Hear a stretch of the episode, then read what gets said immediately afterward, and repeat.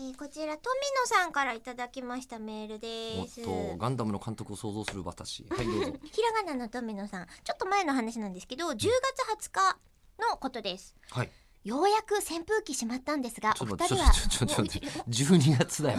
聞いてる人はそうそう、なんだけど10月20日にもらった メールがメー今ルがシュッてし しかもそれもシュ今ッて紛れ込んだ今よりだいぶ遅いけどっていう話のメールで2段 階2段階射出ですよもうすげえ過去に飛ばされましたね今は10月20日にようやく扇風機を、ねあの本日しまったんですそがらそら遅いですけどおそう二です人はねいつまで使ってましたか今年暑くないですか乗れないわそんなメールえー でもほ ら今年中に言わないとまあね来年めっちゃ寒かったらそうこれ読めないから来年ねあの1月は中村江里子おめでとうスペシャルでね、 ありがとうございますしばらく行きますからね、えーじゃあじゃあそういうのいきましょうはいえっ、と10月16日配信の「いただきました」と「ごちそうさまでした」につい て、はいえー送ってくださっお風呂た方のやつだがいらっしゃいますねこれもね1か月半かかってですがお風呂の話です、そうです、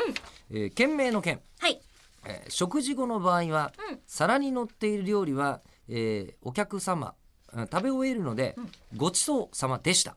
過去形はいで、えーお皿のあ途中の場合はシェアする可能性がまだあるので、いただいておりますという言い方になりますよねと。うんうんで湯船に関してははいお湯を使い切るわけではないのでいただきましたなるほど今まだ残後っシェアてすんだる可能性があるある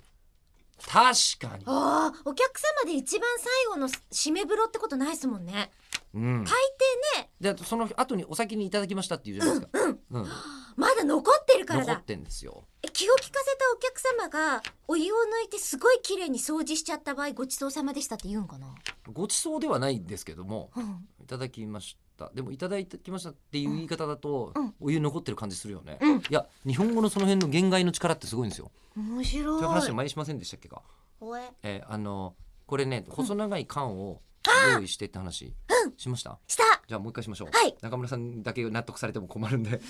あのこう缶に置いといて、この中にはこれジュースですって言うと細長い缶を見て1本って言うんだって、うんみんなでもこれを見た目全く同じものを人に見せて中はこれアスパラガスですって言うと「ああこれいくつって数えます?」と1個です」って言うんだってうーん人間って見た目同じでも中身が何であるかというものも、うんまあ、これは助数詞というんですけどほうそのこう「個」だったりとか「本」っていうものとかのえちょっと中に込めてしまう。カンカンにうんこれうさぎ入ってますって言ったら一話になるってこと一個だろうな一は丸ごとカンカンに入っていたら、うんあのえでもほらハ怖いですットから出てきたりするじゃんハトが出てきたりするけどハットからねハットから、うんそうそうそううん、こう入ハってットハットの場合は、うんでもハットにあれジュース入ってますこの中ジュース入ってますよって言ったらハットも一杯って言われると思うよ多分結構本気ですごいよ日本語の言外のそうか力